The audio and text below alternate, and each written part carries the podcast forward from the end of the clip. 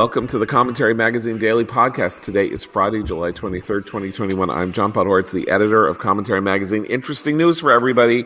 Our URL has changed. It was for many decades. CommentaryMagazine.com. If you still type in CommentaryMagazine.com, you will get to Commentary Magazine, but our URL is now commentary.org. Commentary.org. Nice, simple, clean, efficient. Commentary.org if you are a subscriber and your login uses commentarymagazine.com for any reason, which it shouldn't, but if it does, you don't have to change anything. You don't have to change anything.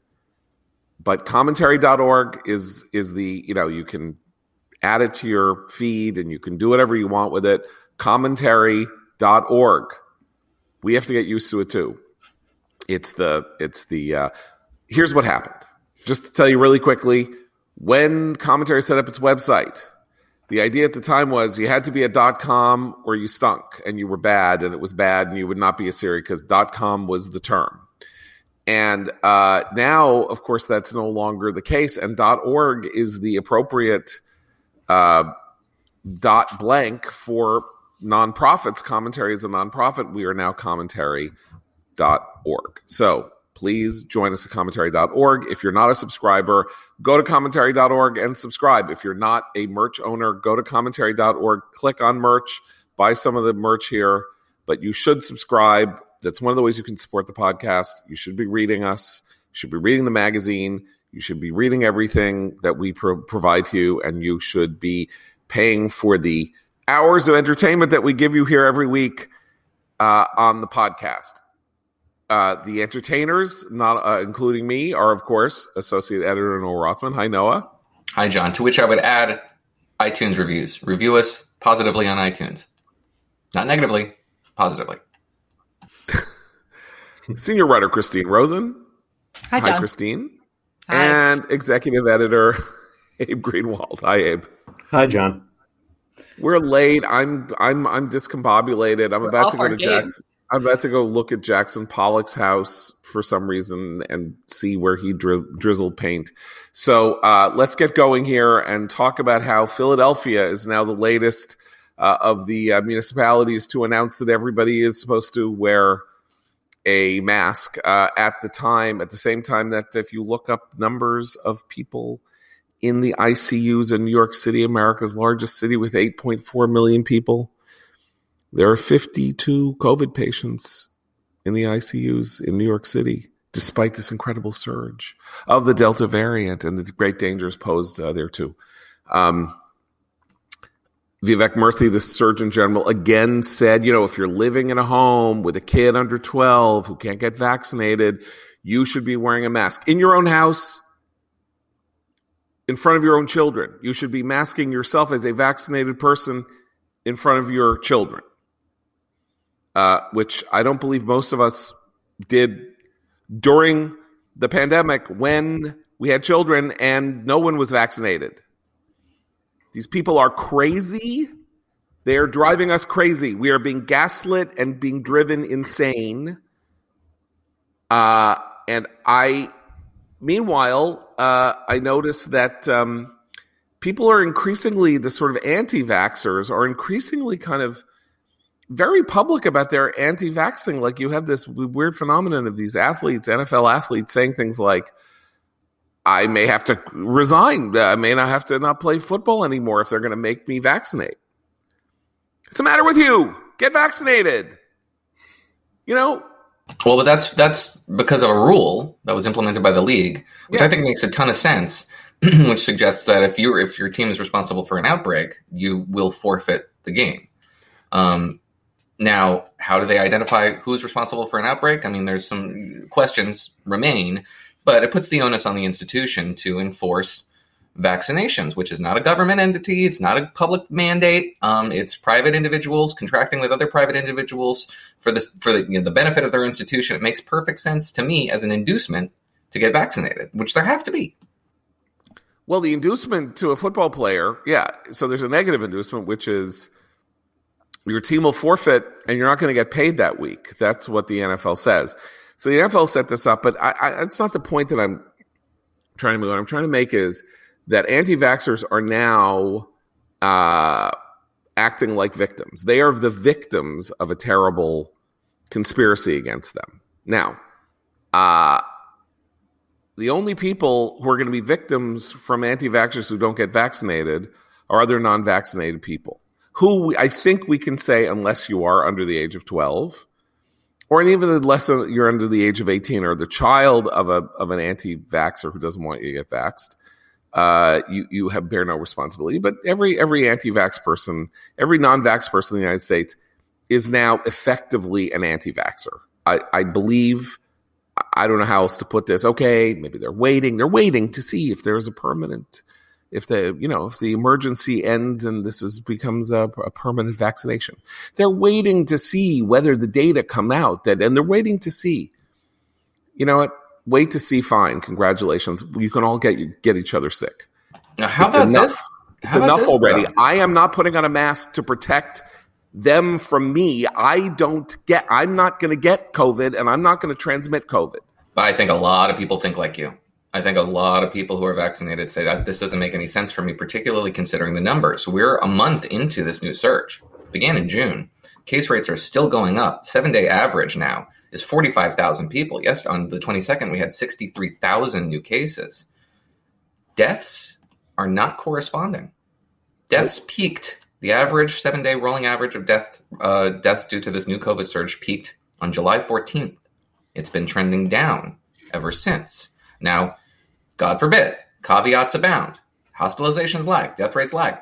But in the UK, the uh, direct coupling of case rates and death rates has been totally severed. Uh, why shouldn't it be the case here, where six out of 10 people over the age of 12 are fully immunized? Uh, we may be, and Scott Gottlieb says we're probably at the tail end of this thing. we are farther into this outbreak than we think we are, and it may dissipate just as municipalities across the country are re implementing mitigation measures that don't make any sense. I don't think they, they know what they're playing with. So, wouldn't, isn't there an opportunity for this sort of um, kind of very uh, real world vaccine inducement message here um, that goes entirely against the idea of okay, we need to mask up again. Um, isn't this the time for public health officials, Biden administration, everyone else to say, well, sadly, we see from the numbers now that those who don't get vax, those who are vaccinated, are not ending up in the hospital. They are not dying, and they are out living uh, uh, productive, engaged, free lives uh, without masks. Unfortunately, those who uh, have refused the vaccine, they're the ones that remain getting sick. They are, in some cases, dying. This is the time, folks, to decide which side you want to be on. The rest of us are going to be out there continuing to have fun and live our lives, and those who haven't gotten vaccine vaccinated are going to continue in in greater numbers than us, much greater, to go to the hospital, get sick, and in some cases die. And that's the message, and that's it. But everyone's going to bring up the kids, and this is where you see the the, the battle again over masking in schools in the fall already heating up in in uh, a lot of cities and, and a lot of uh, district school districts because now they really can say that's the only group because there's no you know there's first of all there's still only emergency use authorization. So there are still people clinging to that. Like the, I'll, I'll, get it when the FDA finally approves it, which will probably come in a little bit. But for the since kids under 12 can't yet be vaccinated, that's what I'm hearing. Certainly in the DC metro area from from acquaintances and just in the kind of mainstream media uh, trickle down effect is well, if you don't wear a mask, even if you're vaccinated, you want children to die. When you point out, of course, the statistics, which have not changed in terms of children's risk, because we know although it's more contagious, the Delta variant, thank goodness, does not seem to be more deadly. It doesn't matter. They've fastened on this population that can't be vaccinated yet and said if you don't all wear a mask you're going to pass this to them and they could die. So that that's the that's the message they're going with now. And you can see it. We talked about it with the american academy of pediatrics earlier this week but it's it's now spreading like wildfire through the sort of so-called sensible liberal approach to the pandemic. And it's it's worrisome. I want to talk about uh, surgeon general vivek murthy uh, who has two very small children. I would like to see footage from his ring camera as to whether or not in his house he is wearing masks around his own children. Because uh, if he isn't, he's a he's a filthy hypocrite who is telling people to do things that he's not. And if he is, he's insane. And there's there there's no I mean he can do whatever he wants. But this is craziness. You want to you want to live around your children with masks on? You think this is a rational thing to do when you are a vaccinated person? Here's a number for you. In Washington D.C. Wait, DC Health. I don't know what DC Health is. DC Health It's may not just be the Washington. city's. It's, it's the health department for Okay. for the city, Okay, basically. but I don't know this number doesn't make of three hundred and seventy-five thousand fully vaccinated individuals.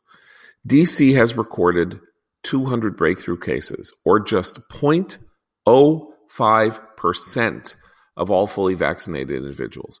Two hundred cases out of three hundred and seventy-six thousand. These are breakthrough cases, and all we keep hearing about the breakthrough cases is that they are mild. They are they are milder than a cold. That's how mild they are. Now, could they get long COVID? Uh, which is this condition that we keep hearing about the dangers, the horrors of long COVID. I don't really think that we yet have it spelled out that long COVID is a real attributable condition as yet. It seems to be a panoply of symptoms that some people seem to have, but we are now trying to avoid long COVID. Uh, again, 200 people breakthrough in, in DC out of 376,000 vaccinated people.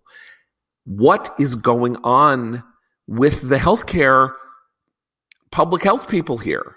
Why, again, I mean, you get to conspiracy theory. Why are they pushing this? And the only thing you can come to is, is that, you know, they, this is the most fun they've ever had. This is, this is for them. They are at the red hot center of, of, of American life. And the minute that they say, all right, you know what? Yes, there's the Delta variant and vaccin- unvaccinated people are behaving irresponsibly and manifestly crazy and they're g- going to get each other sick. And congratulations to them. And we really, what they should be doing is having meetings saying, approve the vaccine for people, for kids under 12. But instead they're, they're, you know, so instead of saying what they're saying, the minute that they say the pandemic is effectively over, the only people who are getting COVID are people who aren't vaccinated, we don't care about them anymore as a public policy matter. We don't care about them.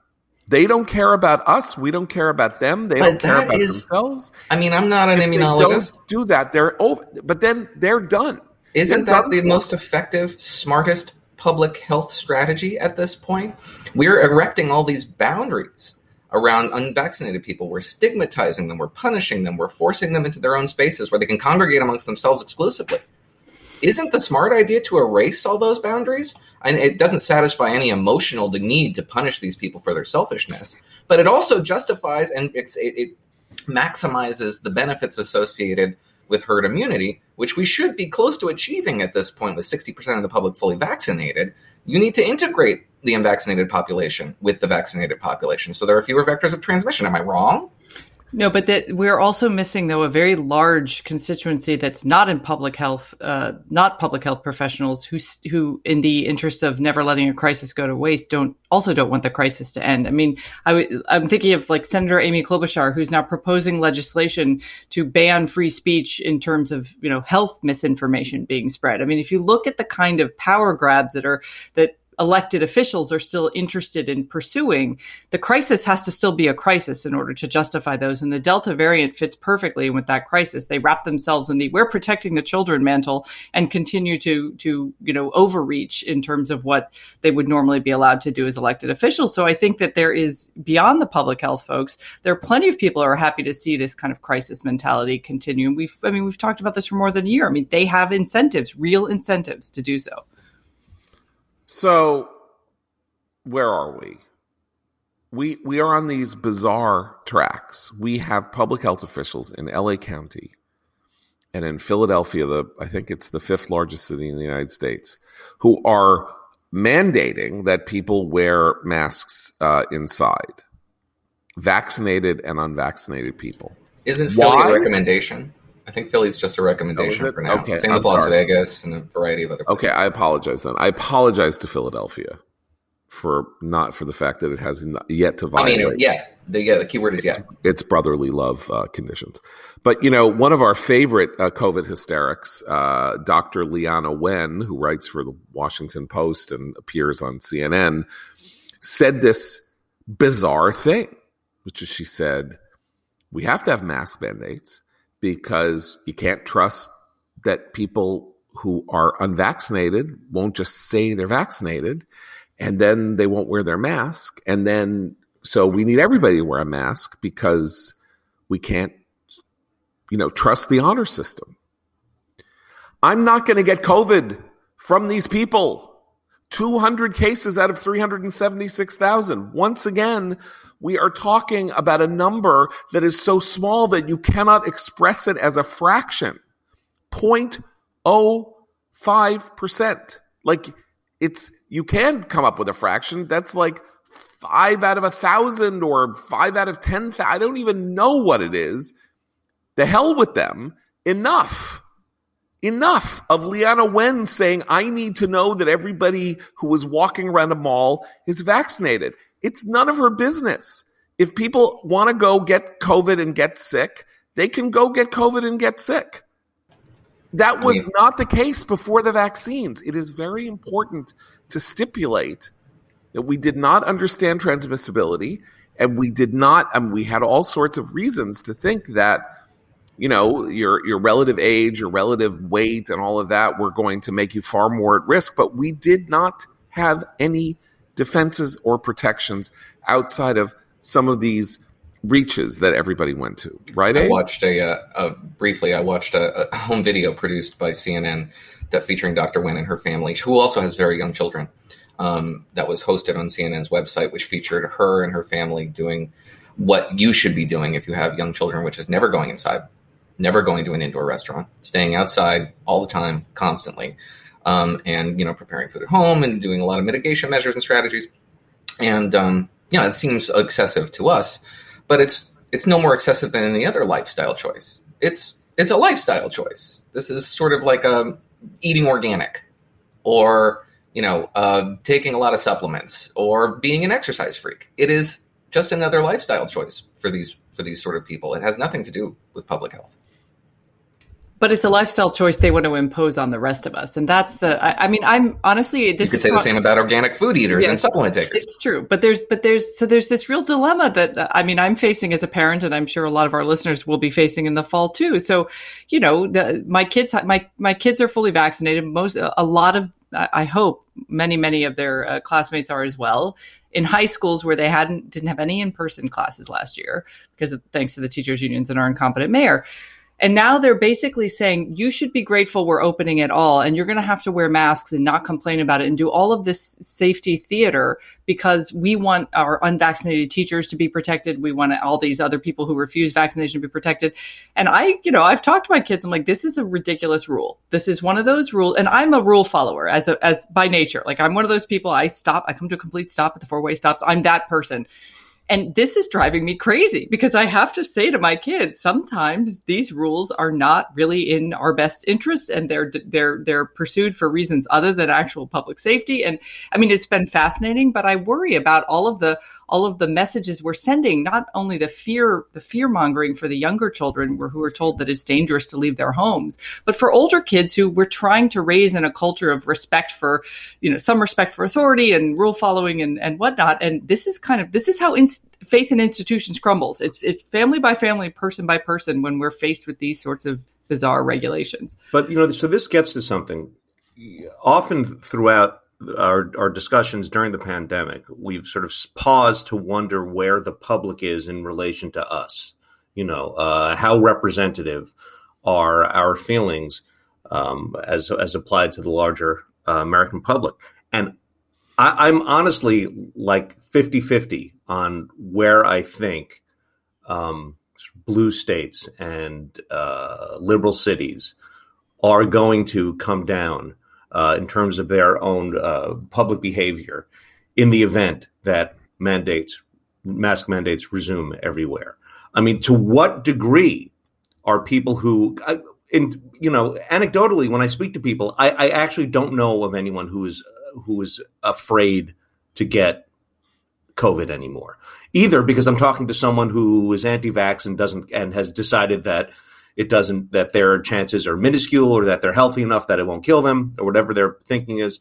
Or because someone or because they've gotten the vaccine and feel secure that that they're not going to get it or if they do get it it, it won't have a big effect. So so I, I i don't really know having had this sort of taste of of freedom lucky us for the past you know month two months being able to walk around without a mask um, how much of a nuisance are people willing to make themselves now uh, should the mask mandates come down again, are they willing to make scenes? Are they going to risk getting kicked out of places, looking like um, like uh, rebels, or worse, looking like uh, Republicans? You know, uh, uh, you know, r- ready for media stories, um, or or are they going to comply? I, and I and I truly don't know the answer.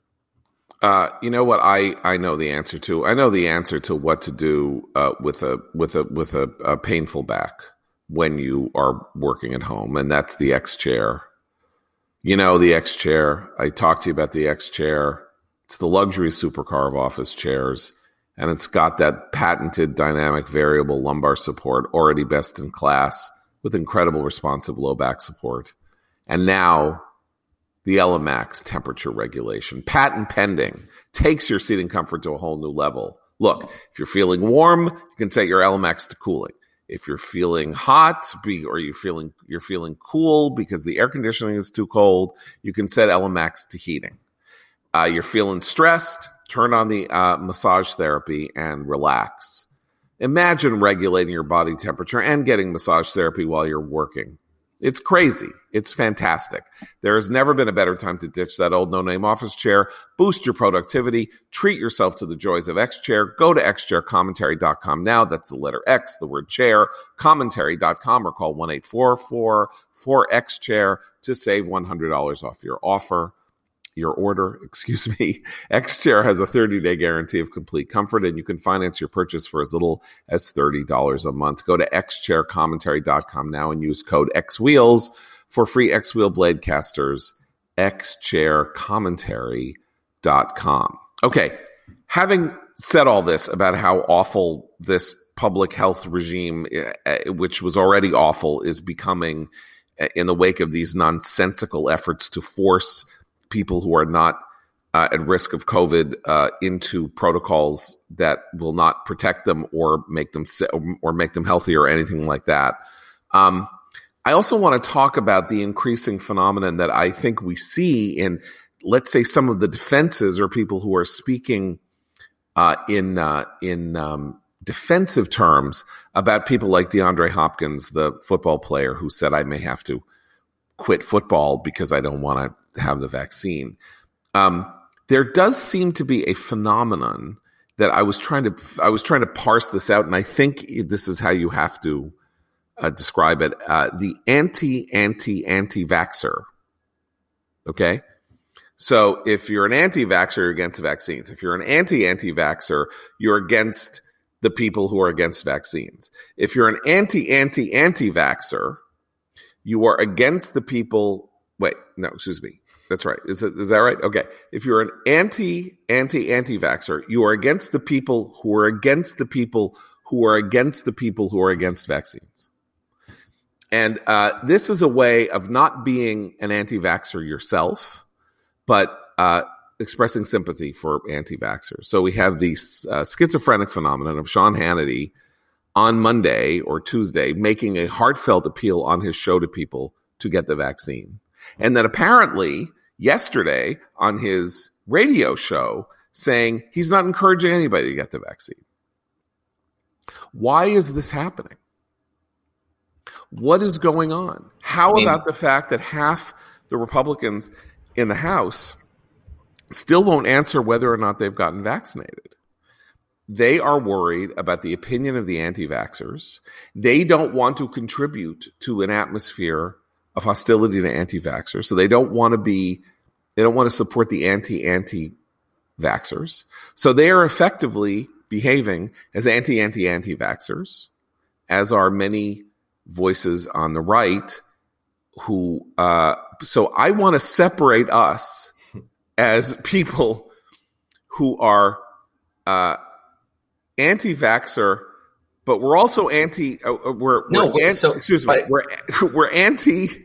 Anti anti anti anti vaxxers. We're right. We are we're five. We are five iterations back. This so is like we don't like anybody. This is the we don't like anybody except the where Madeline Kahn and Tim Curry are arguing about whom, how many bullets are left in the gun. Yeah, one plus two plus two plus one plus one. This um, podcast yeah, no, always gets in trouble with math, so we should math just is bad, very bad math. It's quite clear that there's a constituency on the right that believes they're being coerced into this sort of thing. There was a viral clip yesterday about this guy who's just coming out of being intubated, still has oxygen on, is talking about how he will never, ever, ever, ever get vaccinated under any circumstances. And guess what? We're going to have to learn to live with that it's never going to go away. There's a sentiment on the right and on the left, but they don't get covered for some reason, that rejects the idea of coercion, of state coercion, under any circumstances whatsoever as an infringement on their individual personal liberty. Now, I think they're making a dumb decision. I don't think they're, they've rationally thought this out, or, or that their liberty is being infringed upon in any way, but they do. And society will have to figure out a way to accommodate these people because coercion isn't working, inducements aren't working, incentives isn't working. It's not going to work. But um, here's what we're not going to be able to live with, even though I agree with everything you said. People having kids moving forward, their anti-vaccine sentiment is going. There's it's going to be much more widespread than we have seen since before the, the pandemic. Since before, even if there the recent waves of of anti-measles vax and all that stuff, it's going to be so much worse now because it's so completely thinkable now where it wasn't to have just hordes and hordes of people say no i don't trust vaccines. I'm not i'm not going to do it. I'm going to take my chances. Um, and that is something that will affect everyone. That's great. I, yeah. I, you're you're absolutely right and it's just fantastic uh, that this um, a miraculous application of the very, uh, which is not, by the way, really what the mRNA vaccines are about, but this miraculous application of the idea that you get a tiny spot of disease to stimulate your body to attack the disease, and therefore you will have this uh, resistance to the disease, maybe for the rest of your life, or certainly for decades, or something like that. Uh, this is a miraculous thing, and uh, and it is very old. People were trying to expose themselves to smallpox in the 18th century to prevent themselves from getting smallpox. People did this with mumps. I mean, the classic thing was, you know, my my I had mumps as a baby. My before the mumps vaccine was available, my mother had my sisters sit in a room with me so they could get it. This is the oldest medicine, right? The mRNA vaccine does something different. It's it's it um, uh, which is I think one of the reasons why it is susceptible to this idea that something you know magical and evil is going on. But I mean, yeah, you're absolutely right that we are we are moving into this and the and this the phenomenon of the anti anti anti vaxer uh, on the right, the sympathetic voice or the people who are sympathetic to people uh, who are being attacked for not getting the vaccine or whatever it is um, are effectively fellow travelers of the anti-vax movement and are spreading the gospel of anti-vax, though they will claim they are not. And so, you know, uh, I don't know. Let's see where we are in 2035 when, I mean, we've already had the phenomenon of these measles outbreaks in California from among kids whose parents refuse to get them vaccinated. Now, again, you know, this is a very we're, we're in a this is a very interesting set of phenomena. We are we are uh, very much believers in the notion that government should not be coercive.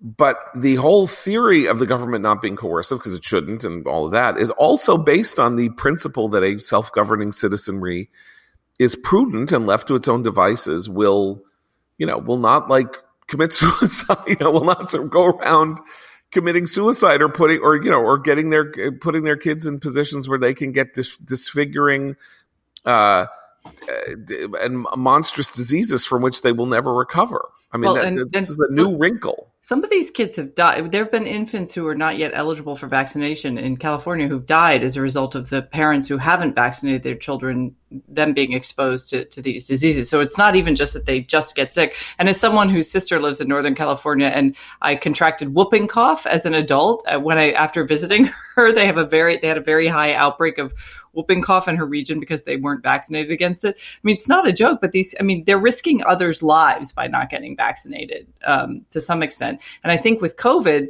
eh, that's not the case right now with the kids but you know if you have a kid in school you have to there's mandatory vaccinations if if the FDA approves this it will it possibly could become a mandatory vaccination although i'll add that flu vaccination shots every year are not required by many school systems. So they'll have to make a, a, determination about whether the it's important enough to make it mandatory but that's coming. That that that's the likely outcome of the fda approval process and it would it would make a lot of these discussions much easier but i, I agree. I think the anti-vax population among parents is going to be much larger and that's not a good thing well, the, the, the fact that this has all become, you know, this has all become a a, uh, a substitute for partisanship and ideological positioning and stuff like that for a lot of people, not for everybody. And we keep saying that, you know, there is this bizarre insistence on the part of um, on the part of liberals claim that the problem here is, you know, Tucker Carlson and Fox News and you know irresponsible right wing media you know, peddling anti-vax information when we know that, you know, African American populations that are not listening to Tucker Carlson and Fox News have comparably low rates of vaccination. And again, we're supposed to think, or we were told months and months and months ago that we had to understand that because of the Tuskegee experiments and things like that. But come on already come on with that. People are deciding they're not, they don't want to get vaxxed for whatever reason. And so, as Holman Jenkins said earlier this week in the Wall Street Journal, you're either going to be vaccinated or you're going to get COVID. That is clearly what is going to happen over the next year, year and a half. And w- there will be 100% of the population that is either vaccinated or has been through COVID. And the good news, as Scott Gottlieb said this morning, is that every piece of evidence that we have shows that if you get COVID, you have antibodies in your system six months or longer out from getting COVID, thus making you effectively immune. And just just a point on the, the, the sort of skepticism among African Americans in particular about vaccination, their rationale which is the mistrust of of gov- like not trusting the experts or the government to to do what's in their best interest is the exact rationale that you see a lot of the anti-vaxxer Trump voters making as well. It's the same argument. I think what's so frustrating when you watch these discussions in the mainstream media is that one group making that argument is considered illegitimate and ignorant and the other is is considered the opposite. And that's the in in fact public health messaging should say of both groups, you guys are both arguing the same thing and here's why we want to persuade you that you're wrong. Not that you're idiots, not that you're foolish, none of these insults. Just this is something that you, is an understandable impulse in a, in a country this large with a state that's this powerful. However, here are the reasons why we want to reassure you, et cetera, et cetera. But they're making the same argument. They really are. I'm going to say it again. It's been seven months.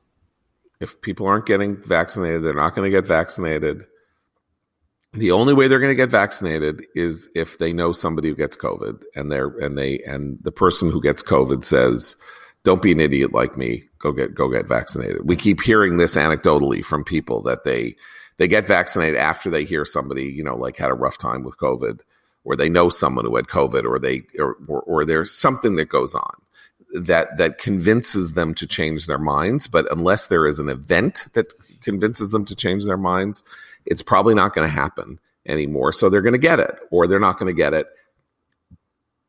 But we are not responsible for them. And the, the, of course, then then you have the interesting horror part, which is okay. So yeah, are we going to?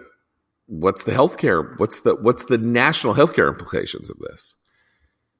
so far it turns out not many i mean that's the funny part when you hear this like you hear this i'm worried i'm worried says the mayor of austin i'm worried that hospitalizations are increasing, but they're not. In, but I mean, they're increasing by a tiny margin. All this is b- based on fearful expectations of a spike.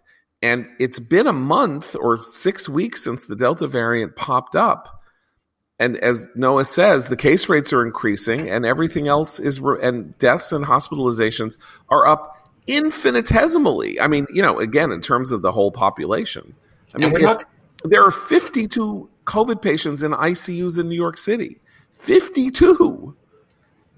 Yeah, we're talking about really dark blue Democratic governed cities and public health officials who only socialize with themselves and talking heads whose only interaction with the public is on Twitter. So all of them are getting this feedback that suggests everybody's going to love this. Not only do they want the return of mitigation measures, they're going to heap laurels on us for for reimposing these restrictions on them. And I think they're all misleading themselves in a really in a really detriment politically detrimental way. Um, the notion that the voting publics of these cities are going to rush to the polls to reward this sort of behavior, this onerous imposition on them, um, in places that even bother to observe it. In the event that that they do observe it, which I think is probably going to be localized, highly localized, strikes me as fanciful. I don't have any data to support that. I don't have any polling data that suggests the public is going to, you know, crush polls who who say that you know you need to return to masking. It doesn't exist. There's a there's a desirability bias around saying, well, this is necessary, this is good, everybody loves this sort of thing. But I don't think it's true. I don't think it's real. I, I think the public is going to react with visceral frustration if if they have to abide by restrictions for no discernible reason other than to protect themselves from the irresponsible, which doesn't make any sense either. Um, you know, dealing with statistics like the ones that I'm offering you about about hospitalization rates and breakthroughs and all of that, people who can crunch these numbers and give you a sense of how numbers, uh, you know, large scale government reported numbers interact with how we do what we do on a daily basis. I'm awash with admiration for such people. The guy, one of the guys I know best who does this the best is David Bahnsen of the Bahnsen Group who does this had did this with COVID throughout 2020 and uh, and and does this every day in the dctoday.com his daily newsletter and in dividendcafe.com his weekly newsletter um, where he crunches the numbers uh, the macroeconomic numbers and gives you a sense of why policymakers are doing what they're doing and when what they do seems to be in conflict with the very numbers that they themselves report and that they try to make policy based on. It is illuminating. It is, uh, you know, eye opening. Uh, that's why David Bahnsen has three billion dollars under management with his bi-coastal management firm, um, and why people trust him with their money, and why I trust him with the analysis that he provides me daily and weekly. So go to dividendcafe.com, subscribe to David Bahnsen's weekly and daily newsletters, the Bahnsen Group, the antidote to the intellectual spaghetti of the financial services and management business. Um, all right, so we keep to it's COVID, COVID, COVID, COVID, COVID, but uh, I, I want to now just uh, talk about media and COVID. So uh, I was listening to NPR this morning as I was driving somewhere, and there was a story about a tale of two states, New Hampshire and Massachusetts. They border each other, as you may know. And you know, New Hampshire has a way lower unemployment rate than Massachusetts. And apparently, John Sununu, the governor of New Hampshire, who is uh, noodling a run against Maggie Hassan in the Senate race, uh, and is tied with her in polling which I think, again, given what we know about polling means, he's probably ahead of her. Um, uh, the Republican is kind of needling his fellow Republican, Larry Hogan, the not Larry Hogan, I'm sorry, what, what's his name? The uh, Baker. Ba- uh, Baker, Charlie Baker, excuse me, the Republican governor of Massachusetts, by saying, look, our unemployment rate is half of yours. And you know what we did? We relaxed. We never really had these bad COVID restrictions, and we relaxed all of our COVID restrictions two months before you did. And you know what else I did? I ended the unemployment, the state unemployment benefit when the federal government, uh, you know, and, uh, you know, uh, what did it do? It extended the federal uh, $300 a week unemployment benefit. I ended the state's unemployment benefit because I did not want to give people an incentive to stay home.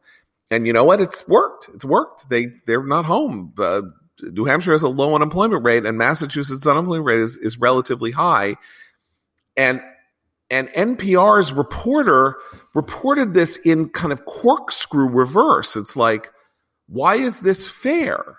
It just doesn't seem to be fair that Massachusetts, which was so responsible in the way it handled COVID and unemployment, is being punished by you know by the, this reality. It's not fair that John Sununu should be making fun of Massachusetts. After all, didn't Massachusetts do what it was supposed to do? Hasn't it provided unemployment benefits? Hasn't it? And then they find some economist at the University of Massachusetts at, you know, Pasquaxie, a bum place, a place I never even heard of, you know, who says, well, we have a lot of minorities here. Aha, okay. Oh boy you know, because also we're more urban than they are. So people were living together a lot. And so there was more COVID because people lived together in cities and there was more COVID. And so, you know, hmm, you know, and minorities and, you know, and, and that's just, you know, the way it is. And so, uh, it was insane and fascinating because this is it was one of those like Fox Butterfield moments. The Fox Butterfield moment being, of course, uh, more you know uh, as as punishment increases, uh, there seems to be less crime on the streets.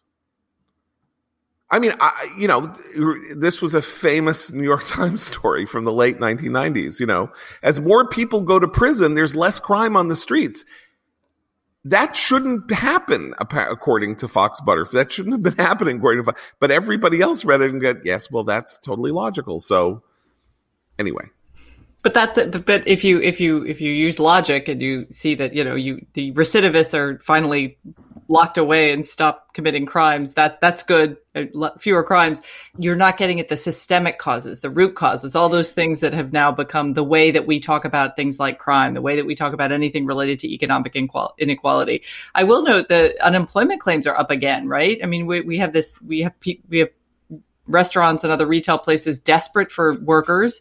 There was a very kind of horrifying story in, in the New York Post uh, recently about a camp that actually had to close early because it, it, it, was understaffed and the staff that it did have were clearly incompetent and untrained because whoever ran the camp was desperate for workers and couldn't find them till the last minute and everything went went south for the poor campers. But this is a real problem and we and you know we we keep hearing these promises about the economy uh, roaring back as Biden promised us, and we don't see the evidence. And the logic is pretty clear give people money to sit at home and not work. Why would they go out and seek jobs in the labor market? I just think this is part and parcel of what Noah you you you were talking about in in large in large bore about uh, whether Democratic politicians and blue state people actually understand what it is that people who are not already firmly lodged in their camp hear if they hear them talk. Uh, and that they are having a conversation that is uh, in which there are so many bubble suppositions that they don't know what they sound like if you don't if you aren't drinking their kool-aid and this seems to be a greater and greater problem as everybody retreats into their you know media bubbles and all that. But it was always true. It was always Fox Butterfield was you know 25 years ago, uh, not not now. Um, uh, but I just wonder, like, is there was there is there an editor at NPR who heard that story and said, you know, I think maybe we need to edit this a little bit because you're you're you're you're reporting on how uh, New Hampshire is having a better go of it, uh, and they were they were looser on COVID than Massachusetts, and they were tougher on unemployment benefits in Massachusetts, and everything's going their way, and things aren't going Massachusetts' way. D- shouldn't we sort of maybe analyze that not from the perspective of poor Massachusetts? but maybe what lessons are to be drawn from the behavior of New Hampshire. Well, um, I mean, that was also the lesson of Florida for a year straight. I mean, that's mm-hmm. what we witnessed, you know. So they, you know, instead of being able to report on the relative success of Ron DeSantis's handling of of, of COVID and, and Florida staying, you know, open and and somewhat dynamic, um, they had to sort of concoct all sorts of uh, scandals about not revealing true numbers, you know, uh, uh, uh you know, uh, hidden deals with with with uh, with chains about vaccine distribution, you know, because you couldn't just come out and say, "Hey, this this seems to have worked." Yeah, it's not just COVID though. I wish it, I wish it was, but it's you know NPR is perfectly uh, the perfect indication of this sort of temptation on the left. It, it, NPR has become utterly unlistenable over the last year because every issue, every subject must be subsumed into the national conversation on race, in which there is only one side. There is no dissension, no dissent allowed from the preferred narrative.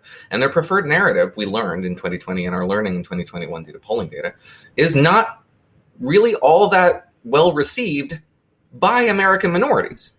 If you're a white progressive, affluent white progressive in an urban or suburban setting, that NPR is speaking to you, but they're not necessarily speaking to the people for whom they presume to speak, uh, particularly on racial issues, on policing issues, and when talking about COVID, on mitigation strategies.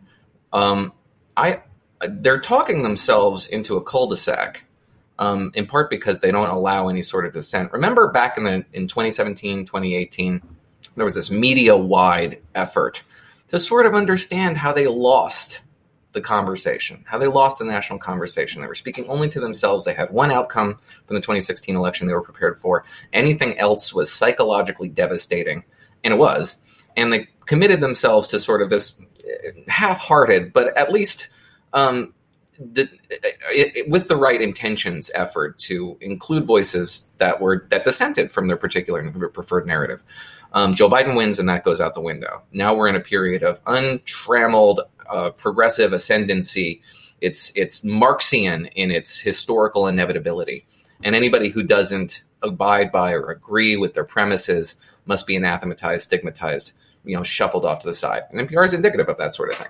Okay, now I want to talk about. Uh, I, want to talk about uh, an interesting uh, wrinkle in this regard. But before I do that, I want to tell you about fastgrowingtrees.com, the world's largest online nursery. No more waiting in lines, messy cars digging through a lackluster selection at a big box store. Just go to fastgrowingtrees.com and choose from thousands of varieties of trees, shrubs, and plants expertly curated to thrive in your area, delivered to your door in one or two days. If you're looking for shade, you're looking for privacy, you're looking for fruit trees, or just added color for your yard, every plant is shipped with a well developed root system ready to explode with new growth. There's a better way to buy trees and shrubs and plants for your home or yard, fastgrowingtrees.com. Planting season is here. Join over 1 million satisfied gardeners at fastgrowingtrees.com. Plus, the 30 day Alive and Thrive guarantee means your plants will arrive happy, healthy, and ready for planting now through July 31st. Go to fastgrowingtrees.com slash commentary for 15% off. That's 15% off at fastgrowingtrees.com slash commentary.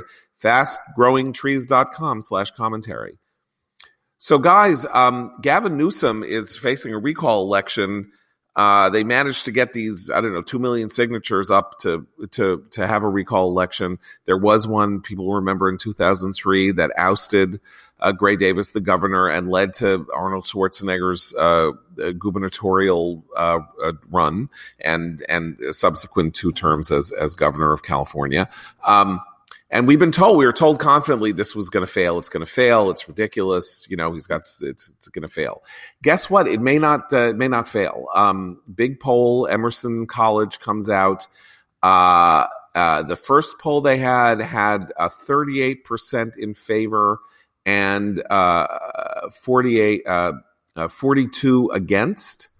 support for the recall amongst the new survey respondents was at 43%, while opposition was at 48, according to the San Francisco uh, SF Gate, which I guess is the, I think that's the San Francisco Examiners or the Chronicles website. Um, listen to this. The biggest red flag for Newsom was the post question, regardless of the recall effort, would you vote to reelect Governor Newsom in 2022?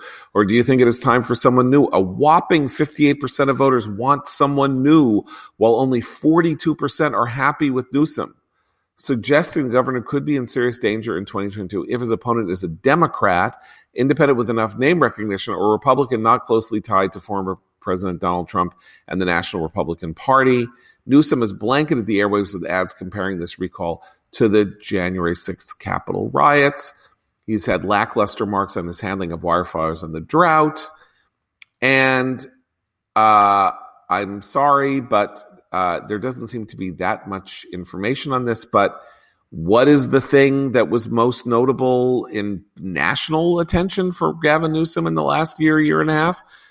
Was of course his uh, his venture to the French Laundry uh, in Napa, uh, where he had a big uh, meal, a happy, fun indoor meal at America's Best Restaurant. I've been to it; it's America's Best Restaurant, and certainly one of its most expensive restaurants. Uh, unmasked after you know yelling at everybody about masking.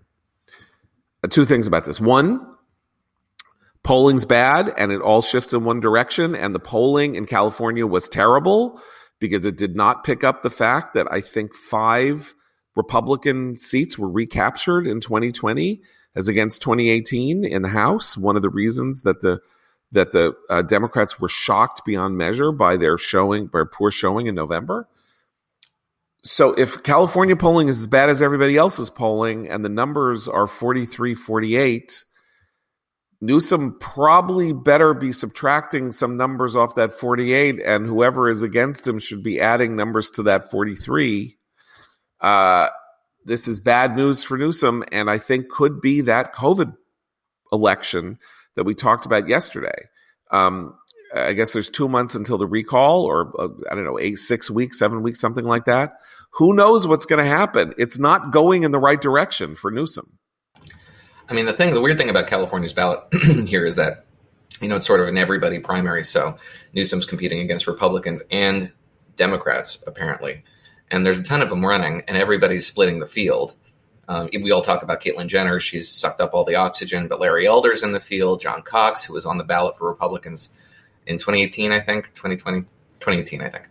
Um, so there are some big names here too, but a lot of little ones, and it's like 40 candidates or something like this. I don't know how this field winnows. I don't actually know how this works. Um, but as long as Republicans are united against one particular candidate, and Democrats are going to be disunited because they have a sitting governor running against a whole bunch of other Democrats, um, Newsom can benefit just from the fractured field. If they had a single unifying candidate, I think he'd be in real trouble. Republicans, that is. I just want to say I was in California in 2003 during the recall, and I happened to listen to on the radio in in in Palo Alto. I listened to the 16 candidate debate, um, uh, the recall debate, in which uh, the the big the the the the big conflict was between Arianna Huffington and Arnold Schwarzenegger, both of them, you know, barely uh, comprehensible with their, you know, her thick Greek accent and his thick German accent. Like, oh, you know, Arianna, you are so funny. And she's like, Arnold, you know, right now. And you have no idea what they were talking about. And then, of course, Arnold, Arnold won. I hope there's another uh, couple of debates there because uh, that could be really uh, immense fun. But this is something to watch for. And, well, and also just in general with California, you know, the, the progressive dream, the, the California dream, uh, there have been, in, in this predates the pandemic a bit, if, if you know California people, but it really came to the fore during the pandemic is this debate over whether it really is, uh, you know, is a great place. Is it the future of the country or is it actually where a lot of the liberal progressive dreams go to try practical reality and die, uh, die a very clear public death? Even though the people who believe in those progressive dreams still cling to them, like universal basic income, like a lot of the environmental stuff we hear about, a lot of these are tested in California and they are found wanting. And so that, as, as, a, as an experiment for progressivism, California has been an absolute and abject failure and people are leaving, including businesses that are leaving that state. So it, in that sense, the, the, it, the recall effort is, is perhaps the first wave of a larger reassessment of California's place in our culture too. Could well be. Well, everybody have a wonderful weekend. Uh, we'll be back with you on Monday for Abe, Christina Noah. I'm John Podhoretz at commentary.org. Keep the candle burning.